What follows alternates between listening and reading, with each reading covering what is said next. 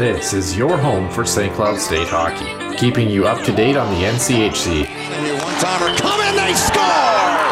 Ripped in! A bomb from Perbix! Women's WCHA, So Dana Rasmussen fires and she scores. Dana Rasmussen for the Huskies alongside. the National Hockey League, Dwayne Kaprizov in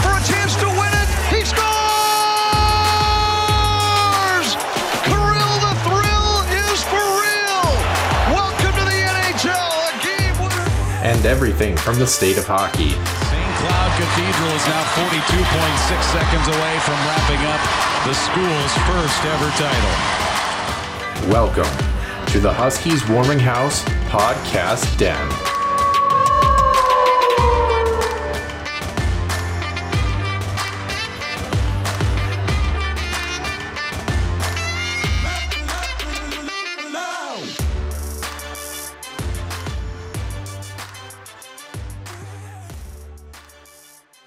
And welcome in episode number 100, the Healthy Scratch interview segment, Nick. Boy, it, that those words don't sound right coming out of coming out of my mouth here. It's been a while since we've had a guest on the show and been a- an even longer time since we've had a pair of guests or a guest on the show that wasn't connected to another part of the show. So, um, but this one I think listeners are going to enjoy very well. Uh, Minot, North Dakota native Mike Schmitt uh, coming on the show, uh, current NCHC officiating supervisor to talk all things refereeing.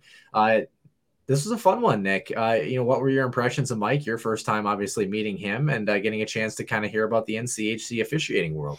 I think fans will find this episode insightful because we we break down some of you know just obviously and he's been a referee for over 20 years um, now obviously in a supervisory role so we we dive into you know what does that mean and what does the supervisor actually do we actually break down some specific plays from this year that were questionable um, from both sides of the puck for the Huskies, um, as well as getting into some uh, referee philosophy, um, how you manage emotions in a game, and more so maybe from his take. And this is the part that I really like the most, Noah, is if there's anything about reviews, Yeah. I will just leave it at that. Yeah, pretty good. Just kind of learning how to kind of walk through a weekend, what it's like to officiate in the NCHC, um, and the things that those entail. We won't keep you waiting. Episode number 100 with Mike Schmitt.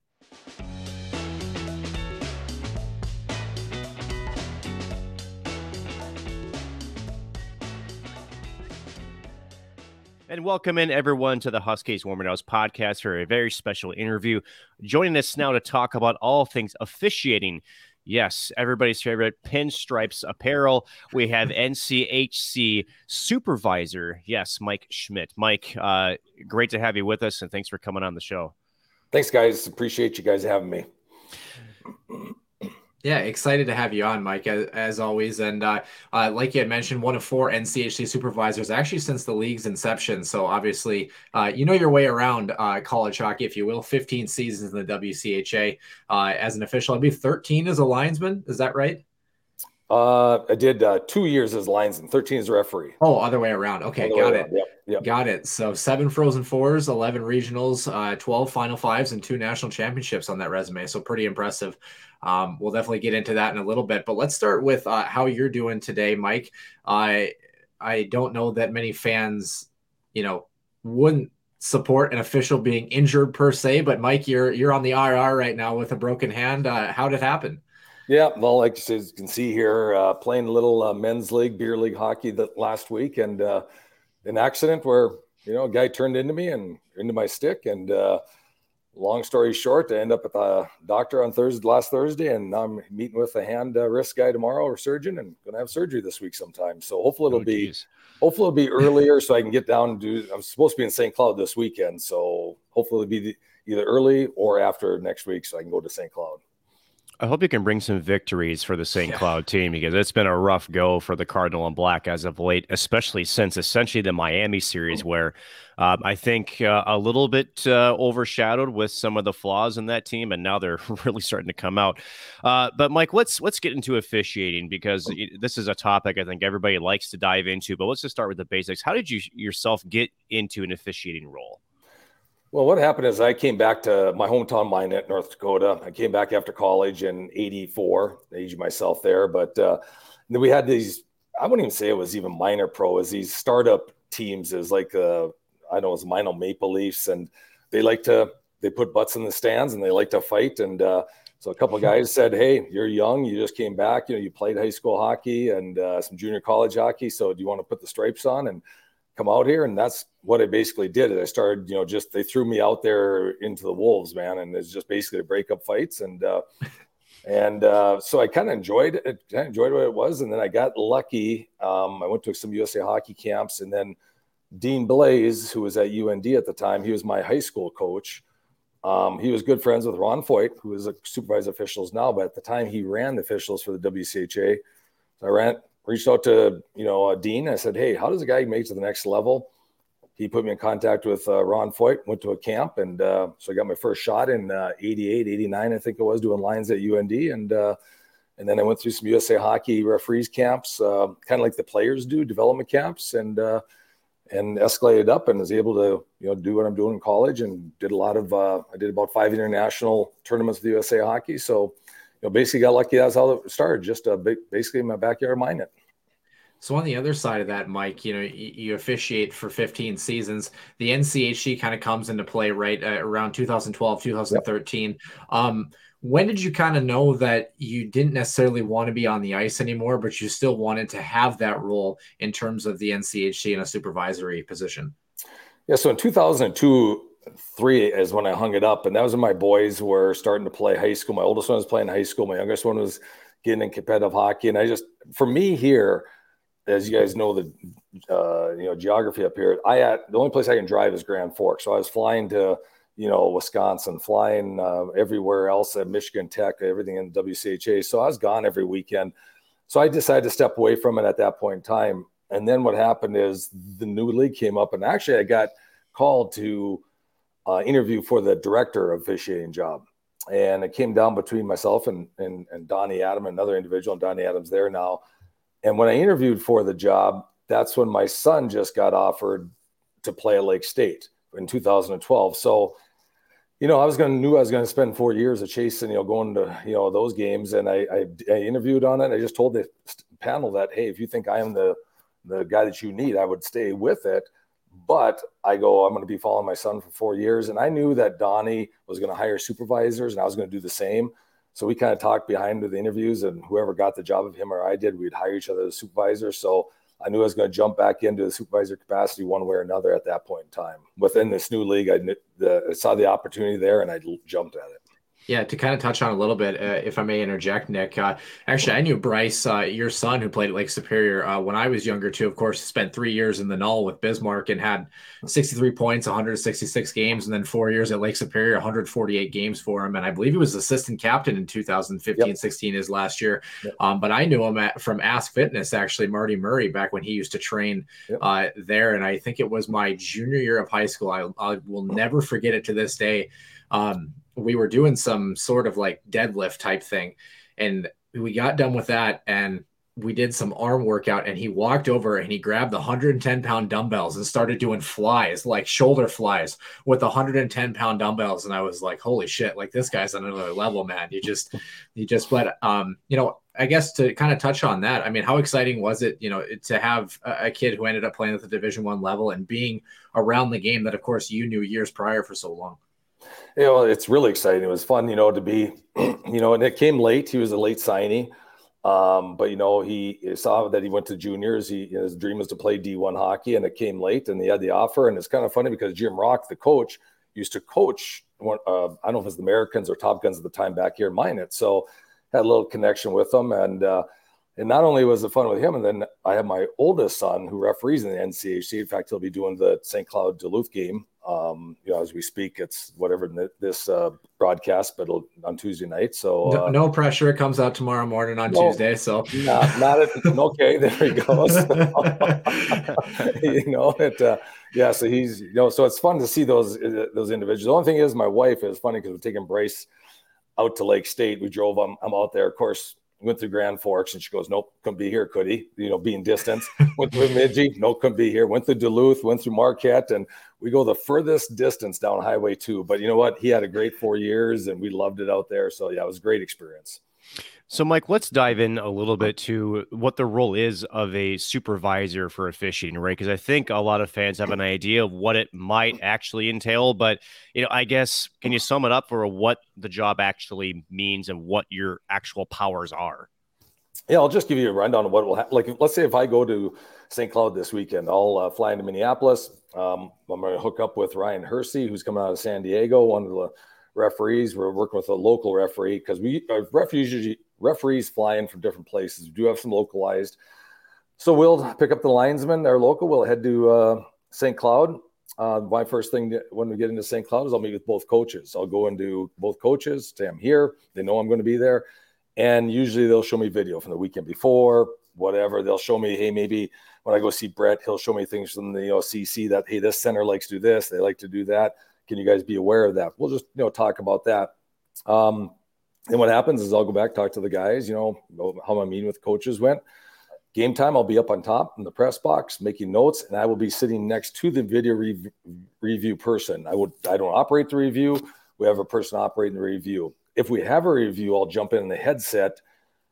I don't have a decision. None of the supervisors have a decision on the on ice. We just walk guys through it. They'll talk to us like, hey, and I'll ask them, what do you have on the ice? We have no goal because of goaltending interference. Okay walk me through it. Okay and then we'll we'll we'll look for the best angles prior to them coming up there. Um, they'll make that decision. Uh, they'll kind of ask me do you concur? I said yeah i can i'll concur with you on that but that, that's their decision. Um, after the game um, i'll have all my notes. We'll go through a little uh, process of that hey this was right this wasn't right uh, how we did there. I'll go back to the hotel that night write up a report send in to donnie adam. All other officials will uh, will get that uh, Saturday morning, the coaches have a window of nine to one that they can send me video. They can set, they can call me. They can bring up complaints. They can bring them whatever they want at that point in time. Uh, I might go, you know, meet them at the rink if I'm in the same town, look at video. Um, and then what we do is on Saturday, we do not meet with the coaches on Saturday. Uh, this is a new thing we did this year, uh, just because take some of the heat off of, you know, going to the locker room and talking to them on after Friday night. Um, I do the same thing over. Um, and then I go home on the weekend, and uh, so that's basically, and this sums it up of what I what we do in that situation. Now with the the power of a of a supervisor, if there is suspensions, what will happen is a director of officiating will send out the clip saying, "Hey, a team wants a challenge or they wants a suspension." So they'll send it out to every supervisor officials, and I send my response in alone. I don't see the other guys' responses. We send those in to Don Adam and Josh Fenton, our commissioner. Well, they'll make that decision based on all of our four recommendations uh, from the supervisor officials, Donnie and Josh. So that'd be the other aspect that we do as a. That's it, probably in a nutshell there. Uh, quick, real quick, Noah, just to follow up, Mike. Now, when you said when you talk about a suspension, does that play have to have been penalized, or could it be a non-penalized play if a video was sent in to you?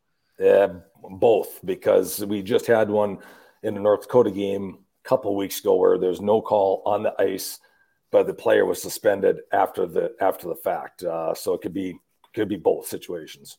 Kind of a follow up on that too, Mike. Before we get into some specific uh, scenarios that have happened over the course of this season, uh, you mentioned when you're talking to the coaches from the previous weekend and they bring up some points about particular teams or tendencies. Um, how often is it that those points influence the way that the officials will run the game and how often is it where for lack of a better term it's a, a bit of total gamesmanship bs that you're like yeah it's not we're not going to be on that you know? It's i mean it, it, it, i would go with the second one. I wouldn't say it's bs but a little gamemanship to look yeah. at you know hey this guy likes to hold this person this team likes to do this along the boards I mean, we'll let the co- we'll let the guys know. I'll say, hey, the coach are concerned about this team that in the end zone and the D zone they like to wrap and hold. They don't let go quick enough. This guy, you know, likes to do things. Uh, this defenseman likes to check up, uh, you know, on the guy. You know, so I mean, it, it's just kind of getting it out there, and we and yeah. they'll they'll bring up problem children from other teams that you know we already know. We know who the problem children are. So it's just uh, the, the funny thing is, is this year in the last couple of years, is face-offs are so big it just seems like face-offs are brought up every weekend. Like here we guy, go, Nick. Here we guy, go. This guy cheats. This guy cheats. This guy is and and it's just amazing how the coaches. I mean, the, how big face-offs are for for the coaches. Yeah, I will bring up Nick before I let you jump in there. For those who are wondering, I believe it's episode number 96. Nick and I actually had a really long officiating discussion. Um, actually was our best episode in show history. Uh, so Mike, if you got a chance to go back a couple episodes, you might you might enjoy it. You'll probably be mad at me. You'll probably really like Nick. But anyway. That's all right. well, it's again, it's you have to look at so face-offs, again, as, as I mentioned, right, Mike, is that the puck possession in hockey is, is so important for the coaches and for the teams, right?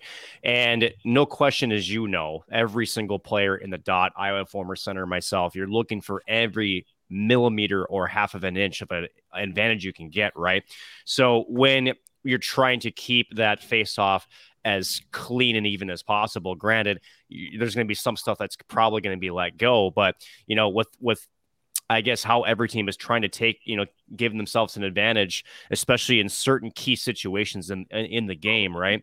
Um, I guess from your perspective, is the referees really, you know, for lack of the better phrase, they're not dropping the puck because either one player or the other, they're just looking for a, as fair as a face-off as possible.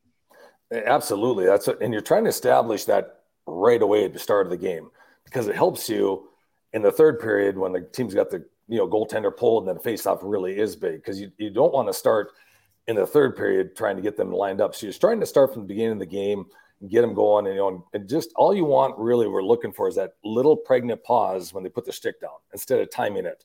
You know, we had a penalty a couple weeks ago, a game I was at, I can't remember what team it was. Um, was it St. Cloud? It might have been St. Cloud when they, uh, um, I think it was it when, in fact, I think it was where there's a the face-off violation, and the guy told the the referee, "It goes, oh, I was just trying to time it. I was trying to time it." Well, exactly, you try to time it, and that was a second face-off violation. But all you're trying to do is get so it is a fair face-off because it is so huge. Like you, like you were saying, Nick, is just so huge right now with puck possession. These guys are so good at getting that puck. I mean, they'll get the puck before it even hits the ice out of the air. So we're just trying to slow it down and get the best possible face-off that they can. And you have to start working from the beginning of the game. So at the end, when the face-offs are really, really big, you don't have to battle through that.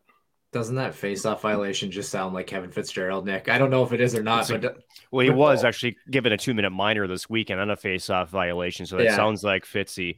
Uh, but I guess, Mike, I want to follow up on actually more of a philosophical question here uh, for refereeing, and I had it phrased actually very well. Uh, I had one person say, you know what, if the referee should call the book, um, you would see probably some teams get penalized seven or eight times a game, and maybe another team get one. Obviously, that's a little bit hyperbolic, but my my gut, my theory has been refereeing a game is more like managing the game. It's not necessarily the rule book. I guess. Do you have a theory on how the referees are actually managing the hockey game? Is it more on the rule book? Is it just trying to manage the game flows? I guess. What, what's your take on that? Yeah, absolutely. If we were to call it by the rule book, I, I you know, there'd be. You know, we tried it one year when I was refing. They wanted more penalties called. So WCHA tried it, and we were up to 32, 38 penalties a game. Well, you can imagine how long that was taking. And and and uh, you know, Surdy, the old Duluth coach, finally said, "Well, this is enough," and we went away from that. Um, so that experiment didn't work. But you're right, managing the game is the big thing. And and what we what referees use a lot is, and you go to a lot of games and you see one minute penalties, right? And the one minute penalty is you know, it's it's it's yeah, it was a hook, but it was a hook in neutral ice. He maintained possession of the puck. It didn't go to the opposite team. Um, so we're going to call that. You know, let that go. Now, if that's a now if that happens in front of the net, and that's what we tell our officials is we look at that slot area. You know, end zone face off um, out to the blue line. If they get in that area, kind of like the paint in, in, in basketball, you get in that area, and then we start getting the hooking, the slashings. Then we start looking at that as as a penalty in a situation like that. But uh, I mean, you look at I look at last week's uh, Omaha St. Cloud game. I you know my son worked out, and I was talking to him on the way driving back after the game, and uh, you know, we we talked about it, said how to go. Well, it was you know minimal penalties. I don't know how five six penalties. We basically let them play, and both coaches like that. Um, there's a lot of minute minute and a half penalties, but again, but then if, he, if things start getting away as a manager of the game, things start getting away. You need to wrap that in, and that's what makes a good official versus a not so good official, when do you bring it in or do you ever bring it in and just let it just go? Uh, so, yeah, game management is big, and our better officials are better at managing that game than others. So let's kind of talk about you know the process of what it's like. You mentioned obviously your role a little bit in some of the reviews uh, or non-reviews, so to speak. One of the probably uh, more noticeable incidents for St. Cloud fans this year was probably uh, going back to the series against uh, the Minnesota Golden Gophers, in which uh, Nick Perbix stepped around outside the net, was grabbed uh, in the back of the jersey, no call. Uh, Gophers end up obviously scoring, capitalizing on that play, um, and there was a review by the NCHC related to that. What is that process like? Um, can you kind of walk St. Cloud fans through that play? Um, and, and, was it just a case um, of an official that just you know happened to maybe miss something, or was the call the right one on the ice? Well, you're opening up a well, as, as, we can see, as you can tell, the call was not the right one on the ice. I'll, I mean, I'll, yeah. I'll, I mean, I'll stand by that. I mean, you can tell by that. The only thing is, is on that situation is, is I, I mean, I've been there, I've done it. Um, you're looking at the, you're looking at the game and all of a sudden you're going, wow, that's a slash. That's a really good slash. Why is my arm not up? I mean, you just kind of go, okay, and you let it play out. Um, you know, I think in a situation like that, I don't know, but I think in a situation like that, you know, you kind of want the teams, you know, to dictate the play. Um, you know, hey, you're a big kid, you're a D1 player, skate through it. And then he probably sat there and said, okay, yes, that was something. Let's skate through it. And all of a sudden the puck's in the back of the net. And that usually is what happens. And at that point in time, uh, you know, and, and again, it was just an unfortunate situation that happened. Uh, our leagues never, um, you know, came out and in, in the media and then, you know, admonished the official, but they they did at that point in time. I think that was maybe the correct thing to do. I know a lot of officials didn't like it, but you know, when you make a mistake, you got to own up to it. But I, um, it's, it's, just a hard thing because, like I said, with with officiating, you just sometimes you just go, "Why didn't I call that?" And I think that's what happened with that in, individual at that point in time. Mike, I want a quick follow up on that because we spent actually a good chunk of time actually breaking down that play. And, and basically, what we may have concluded was just mm-hmm. the angle where the referee was, uh, just based on where Nick Perbix was kind of, sh- you know, essentially shadowing the Gopher player, maybe not necessarily see the tug. Uh, was there ever, and I'm not sure if this is information you can disclose, but was there maybe a sense in the ref that maybe he just didn't see the tug and maybe thought that he just lost his balance? Was there any discussion, or are there discussions? Maybe this is a better way to phrase it on the specifics of a play and maybe why one was. I don't know if we say missed because you're not missing something, you don't see it, right?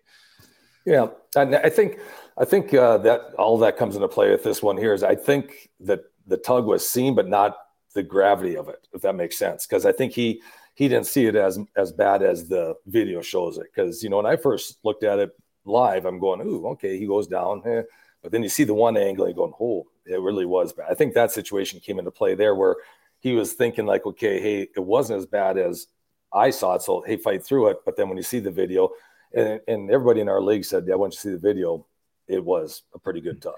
That's that's then, kind of uh, that's kind of the way those things work, right, Nick? It's all they always end right. up in the back of the net too, Absolutely. right? Yeah. And my and my second follow up to that, Mike, I guess because there's two officials on the ice, right? Um, yes. what is the role of the the back ice official in a situation like that? I know that each official is watching something a little bit different, but could the back ice official have seen that and have raised the arm, or I guess was he in charge of looking at something else in that overtime?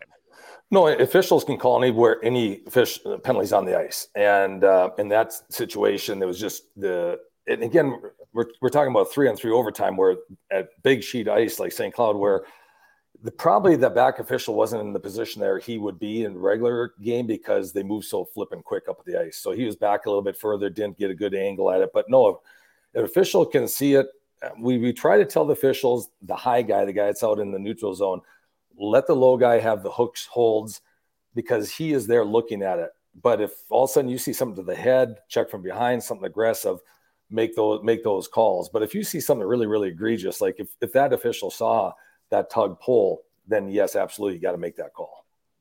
So let's talk about uh, the big one that has probably been on the minds of uh, as of recent. And Max Veech, of course, will uh, love this one uh, to his core, I'm sure. Uh, we've had a lot of discussion, Mike, and you and I actually joked about it at, at Men's Rec a couple weeks ago. About a minute 15 left uh, in regulation. Duluth St. Cloud a couple weeks ago, uh, and it was uh, Tanner Laderoute that's coming down the ice on a two on one empty net. Jami Krannila comes, uh, lifts his stick, and then Laderoute goes down. Huskies go back down, and uh, what do you know? They score, of course, on that play. Uh, from your perspective and, and kind of walking through that, you know, when did you first kind of get a chance to take a look at the play? What were your first impressions? And who really is right on this argument? Do St. Cloud State fans, you know, have a little bit of argument that it was a good no call, or should Duluth fans be rightfully upset about this one? Well, I, I mean, I was looking at it probably about a half hour after the game because I got a phone call from the director, well, the supervisor that was there, and says, "Hey, can you look at this? You know, like you know, can you just look at this on there?" So we get you know DVD Sports comes up right away, and I was on it talking to him, looking at it, and right away when I saw it, I was going, "Wow, we missed another one." you know, in that situation, going, you know, here we go again. Um, but then you look at it frame by frame, we can slow it down, and and literally it, he hits his stick. I mean, I to me that way, I mean, it looks like he lifts his stick. It's at the time the Duluth player was either shooting or passing the puck, was maybe on the outside edge. I just think it was a you know everything lined up where the stick hit the stick, the player went down. But when you look at it and fast fast motion, looks like he's taken down. But I think, and I'll stick by it. And we brought up to the other guys that actually the correct call was made. And and it's kind of funny you bring up, Nick. I'm, we're so glad that that guy didn't overreact to make that call, you know, because it looked egregious. But I think it was the right call. And, and actually, I had Duluth and Denver the following weekend, and you know, I talked to Sandelin about it in the locker room a little bit. We went back and forth, and because I thought, oh boy, here we go. But I mean, I mean, he didn't agree with it, but he didn't put up too much of a fight after we after we looked at the video. So I think the right call was made myself. And you, and you talk about Mike how important the positioning is of mm-hmm. refereeing too on that exact play. The referee virtually right in front of you. You talk about how he can see that stick positioning and whether he did get in the hands or whether he tucked in to the feet. I guess you know how much teaching or how much importance is placed on officiating in terms of their positioning in the ice, so that way they can see the right call or in this position make sure they're not making the wrong call. Oh, we we cover positioning all the time because that, you're right, Nick. That is the biggest thing is where you're at to be able to see the play. And we have some faster guys, more in shape guys than others.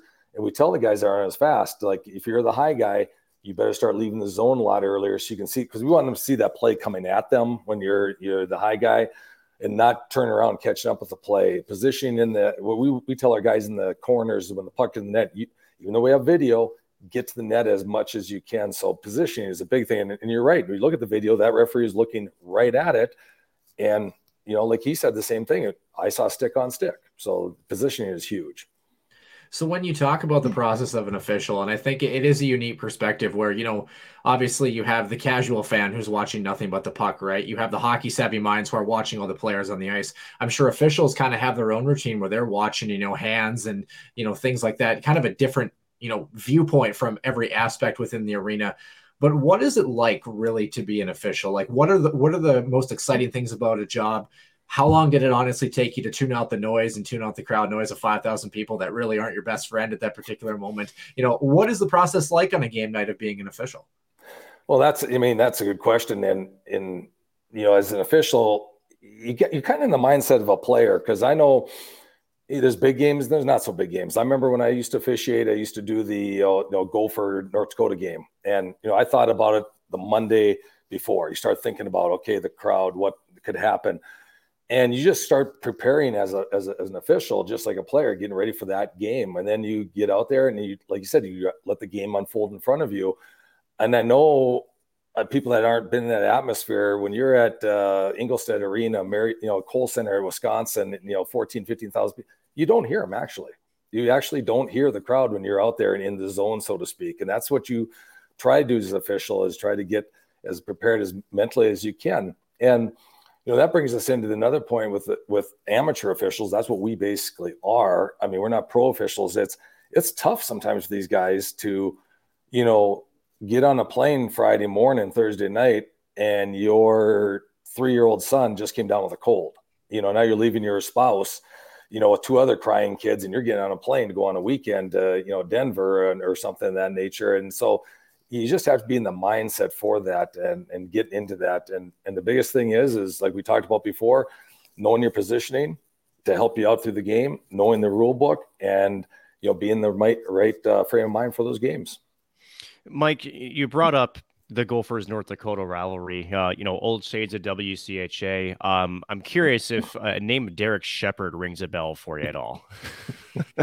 we had to bring up we had to bring up Derek, didn't we? Oh, yes, yeah. we did. See, Derek will say that everybody at Grand Forks loves him, but everybody at Grand Forks says we hate him, and vice versa at Minnesota too. So, but uh, Derek was Derek was my is, I hate to say my linesman, but he worked lines with me him and John Campion for years. Uh, we worked, uh, I think, three or four frozen uh, fours together when he was linesman, and then he moved up to to uh, refing, and he uh, he's uh, he's quite a character.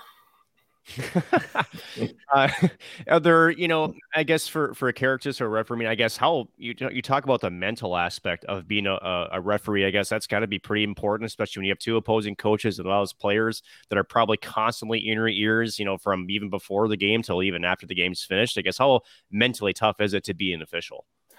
Well, it is, and and like I said, it starts from the minute you get into the rink, and you got to leave your home stuff alone. Again, we're not NHL, we're, this isn't our livelihood, so you got to really leave your stuff that's happening at home and and you know now get ready for that game. And it and the referee's got a lot of routines just like players. You go get coffee before the game. You go put lay your stuff out in the in the, in the locker room the, you know skates this way. You you do your pre-game routine the same way. So you try to stay in that same routine to be mentally out there and, and get into the game. And then the thing is is when dealing with coaches and dealing with players is there's a fine line between confident and arrogancy and any officials, any officials at all. I mean, uh, you know, like I don't care what sport you're looking at.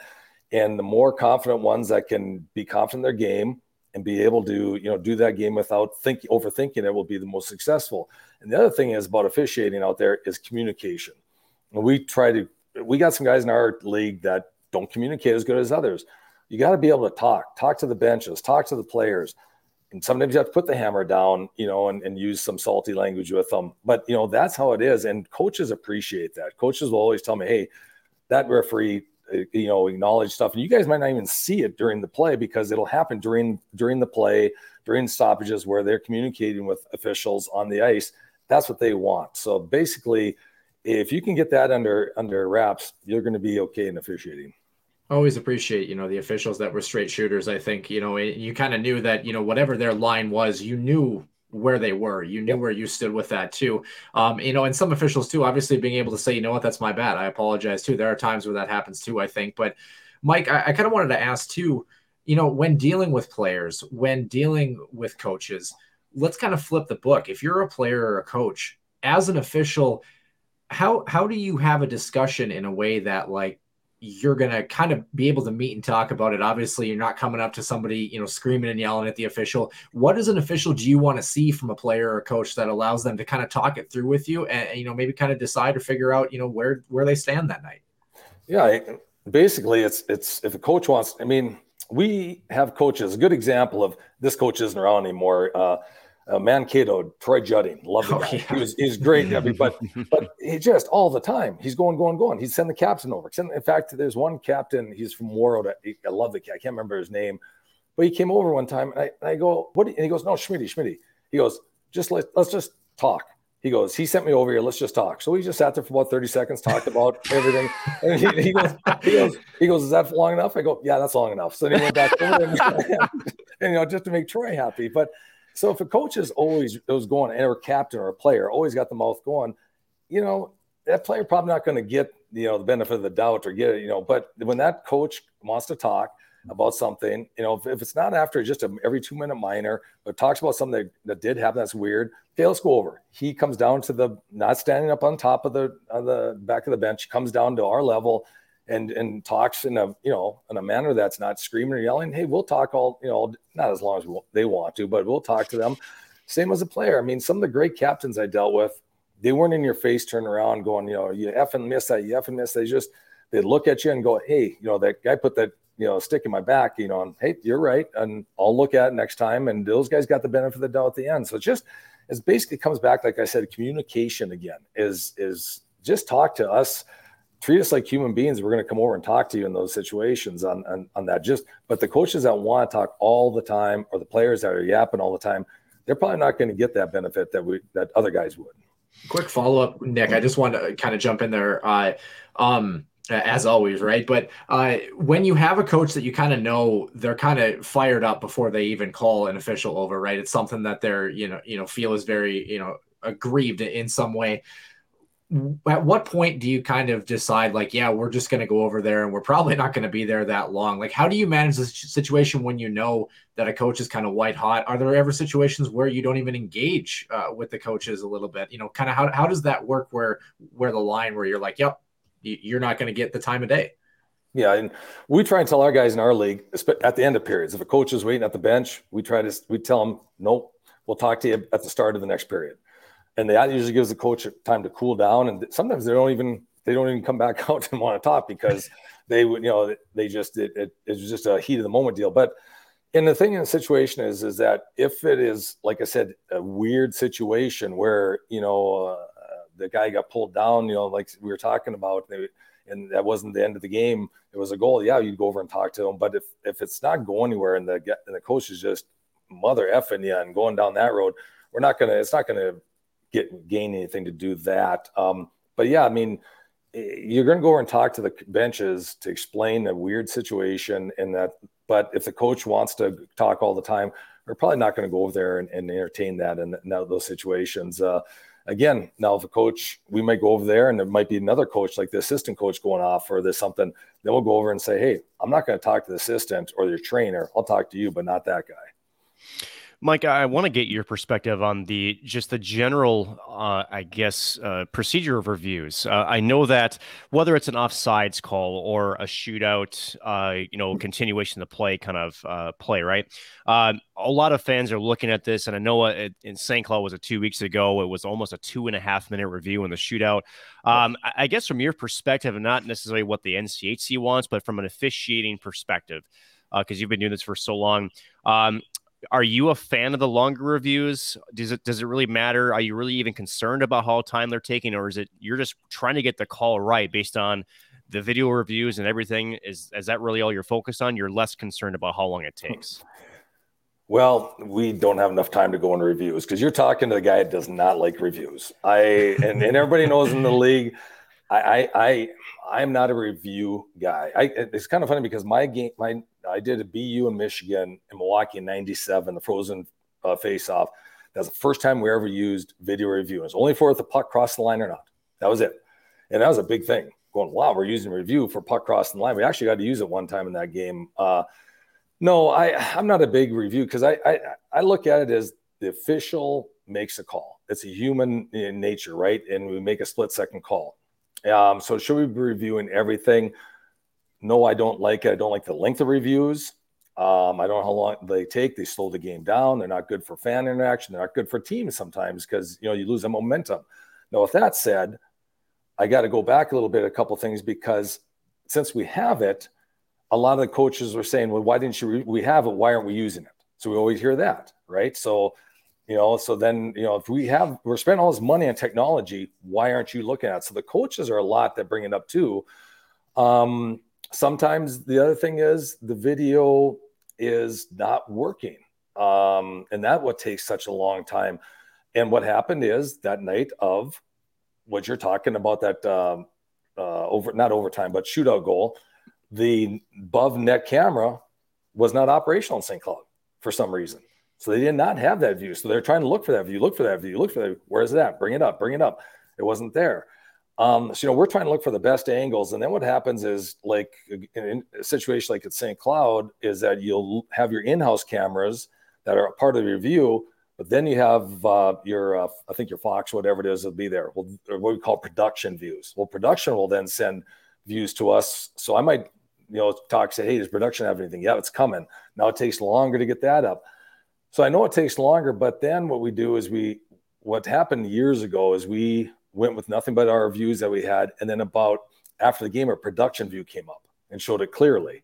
So that's why we want to see every view. At production, do you have anything? Do you have anything? It might take longer. And then it comes down to the, the last thing is that it takes longer. Is that like let's take that sh- that uh, shootout goal. It's our guys' asses on the line, right?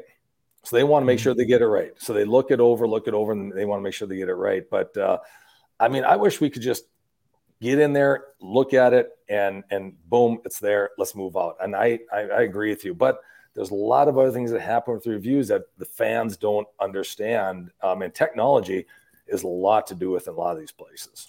Hashtag Max Veech on that one for sure, Nick. Uh, I I got two more questions from Mike, and again, thank you so much for joining us. We seriously appreciate it. Uh, talking about the state of the NCHC a little bit because I think it doesn't really matter the fan base. I think there's always going to be those fans that feel like the NCHC officiating. I'm sure it was the same when the WCHA is not up to snuff. They're always missing calls, you know that sort of thing you know, as an official and around the NCHC officiating crew, how much of that noise, you know, do you actually notice, and how much of it, you know, do you actually view as that constructive criticism to kind of feel you feel you uh, to continue to try to get better at your job how much do you listen and how much you know do you are you just focused on your process each time well i mean I look back when I officiated, we didn't have Twitter, Instagram, social media. It was awesome.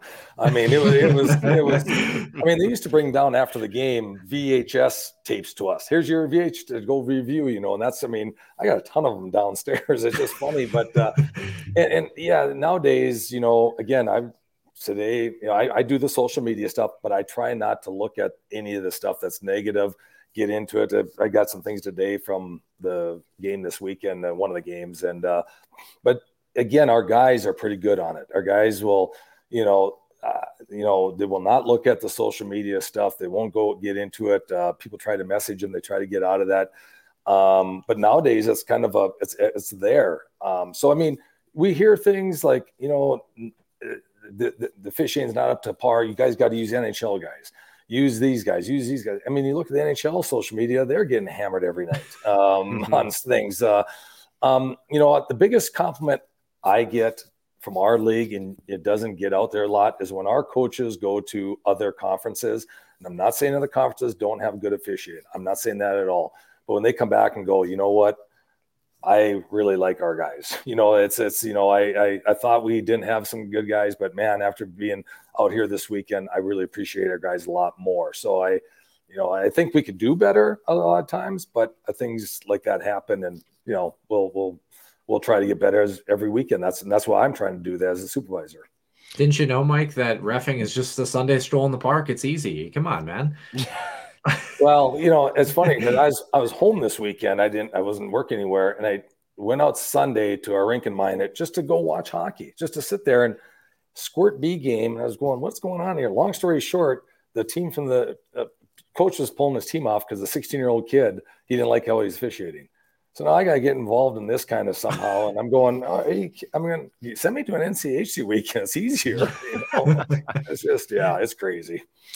Mike, my final question actually go, dives a little bit deeper uh, into almost that exact topic as kind of the what we're seeing is a, a, rising and kind of a negative trend in terms of the treatment of officials. I know uh, there's uh, some video being shown around social media about uh, essentially a, a, younger player that has uh, essentially what it looked like he punched an official, um, right? Um, and luckily, um, that player is, at least from what I can see, is either indefinitely banned or permanently banned. But uh, I guess, are you noticing an uptick in, in, this treatment of referees? And are you concerned at all for the state of refereeing in itself if we continue to see behavior like this? Oh, absolutely. I mean, uh, officiating, not only in hockey, in every sport, it's down throughout the, the country. And we got lucky this year. We have a guy in my hometown, Thor Nelson, who's a retired NHL linesman, thousand games, 20 years in NHL. He's a referee in chief North Dakota, and our numbers went down like by 20, 25%. And he literally went out and did emailing to these individuals now, and our officiating went up to try and get people in. And we try to bring, like I said, when I'm off, I'll try to be at the rink to help out to, you know, get situations like this. But uh, yeah, you, are right. I, it, it's, I don't know what we're going to do about it, but it's kind of funny because I was what situation would happen with this last night, whenever that happened, where that individual punched that official. Then you start looking at remarks of individuals.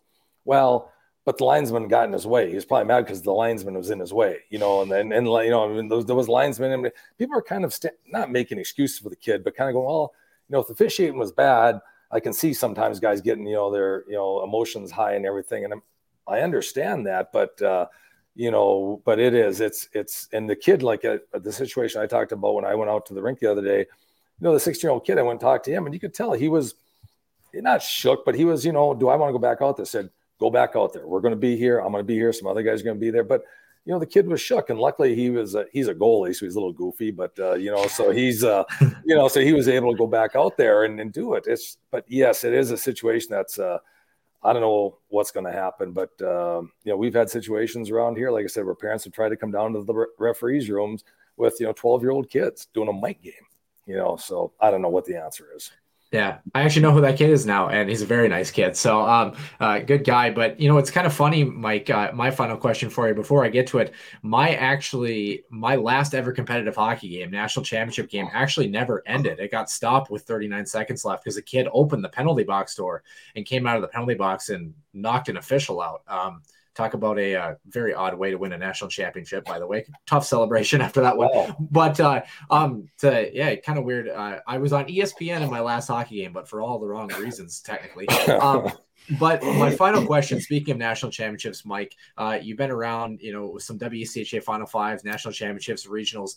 Is there one particular event, one particular game, one particular weekend that really stands out in your career as a highlight or something, uh, you know, that you're never going to forget? Or is it just a particular opponent or weekend series that came around every year? No, I, I think, you know, there's so many of them in the old in the old WCHA. I just think every time you had a Minnesota North Dakota game, Minnesota Wisconsin game, um, excuse me. The my first championship game was probably the biggest one. Um, 98. Um, I was at Boston, and it was Boston and Michigan at the Fleet. Well, it was called the Fleet Center back then, you know, and then it was sold out 19,000 plus. And that was just, you know, uh, I mean, when you're out there, and actually one of the linesmen, John Elvey, when we were sitting there waiting, you know, in the referee's crease, waiting for the announcements, he leaned over, he said, Hey, boys, look around, soak it up because we may not be here again. And that's it kind of hits you on and you kind of look around and, uh, and, you know, about the other one, the other game that really sticks out is I did the World Juniors up in Red Deer in 95. I ended up doing Finland and, uh, and Canada on New Year's Day, which turned out to be the gold medal game because they used to do round robin then. Mm-hmm. And so they had to actually push the game back 45 minutes because people couldn't get in because now that turned into be the gold medal game and that was during the strike year. So Canada was loaded with all the pros, and to go out in Edmonton on the Gretzky ice, you know, and to be out there and sold out with Canada Finland was was awesome too. So those those are those are memories. But I tell you what, in the WCHA, the, all those big games, North Dakota, Minnesota, Wisconsin, Minnesota, those were all the fun the fun games certainly uh, is you know fun to see that even from a referee's perspective you know you enjoy the game right? Uh, mike schmitt again nchc official uh, supervisor. Thank you again so much for joining us and uh, we'll definitely have to keep tabs on you and uh, continue to have a great uh, rest of the week. We'll we'll definitely catch up with you later time. All right thanks guys. Appreciate it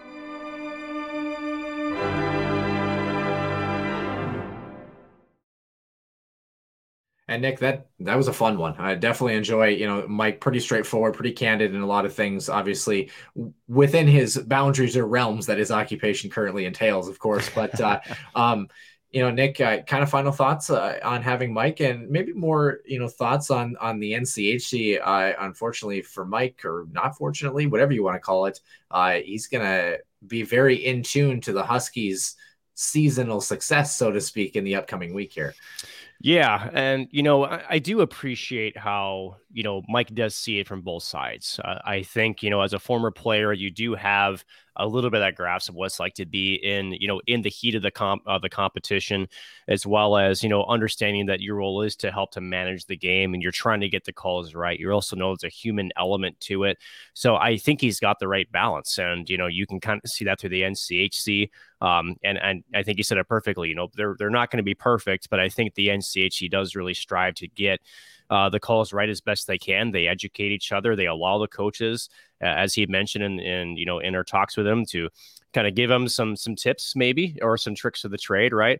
Um, but overall, I think they've done as a league a very good job of keeping um, the game flow going, but also making sure that when things are are rightfully needed to be called, they do. They let the stuff that they think needs to go. So um, yeah, it's just it's great to get the insight from uh, a very tough and very uh, I guess, a position that receives a lot of more criticism than do praise. So, uh, fantastic insight from him.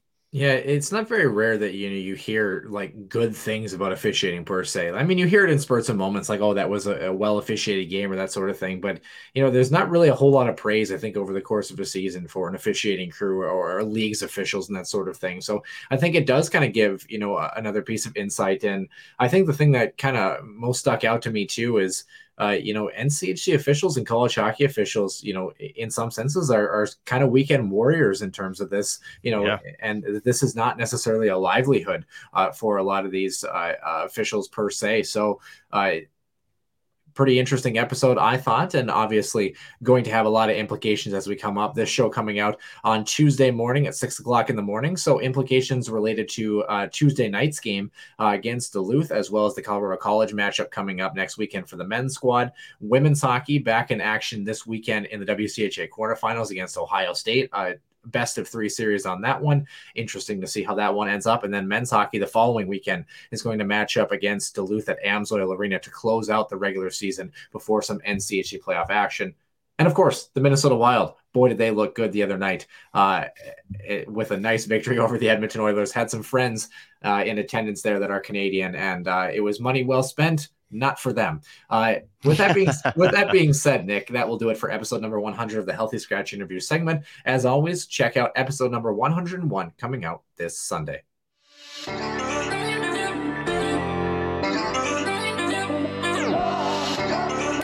one timer coming, they score! Ripped in! A bomb from Perbix! So Dana Rasmussen fires and she scores. Dana Rasmussen for the Huskies alongside. Dwayne Kaprizov in for a chance to win it. He scores! Kirill the Thrill is for real. Welcome to the NHL. A game winner. St. Cloud Cathedral is now 42.6 seconds away from wrapping up the school's first ever title.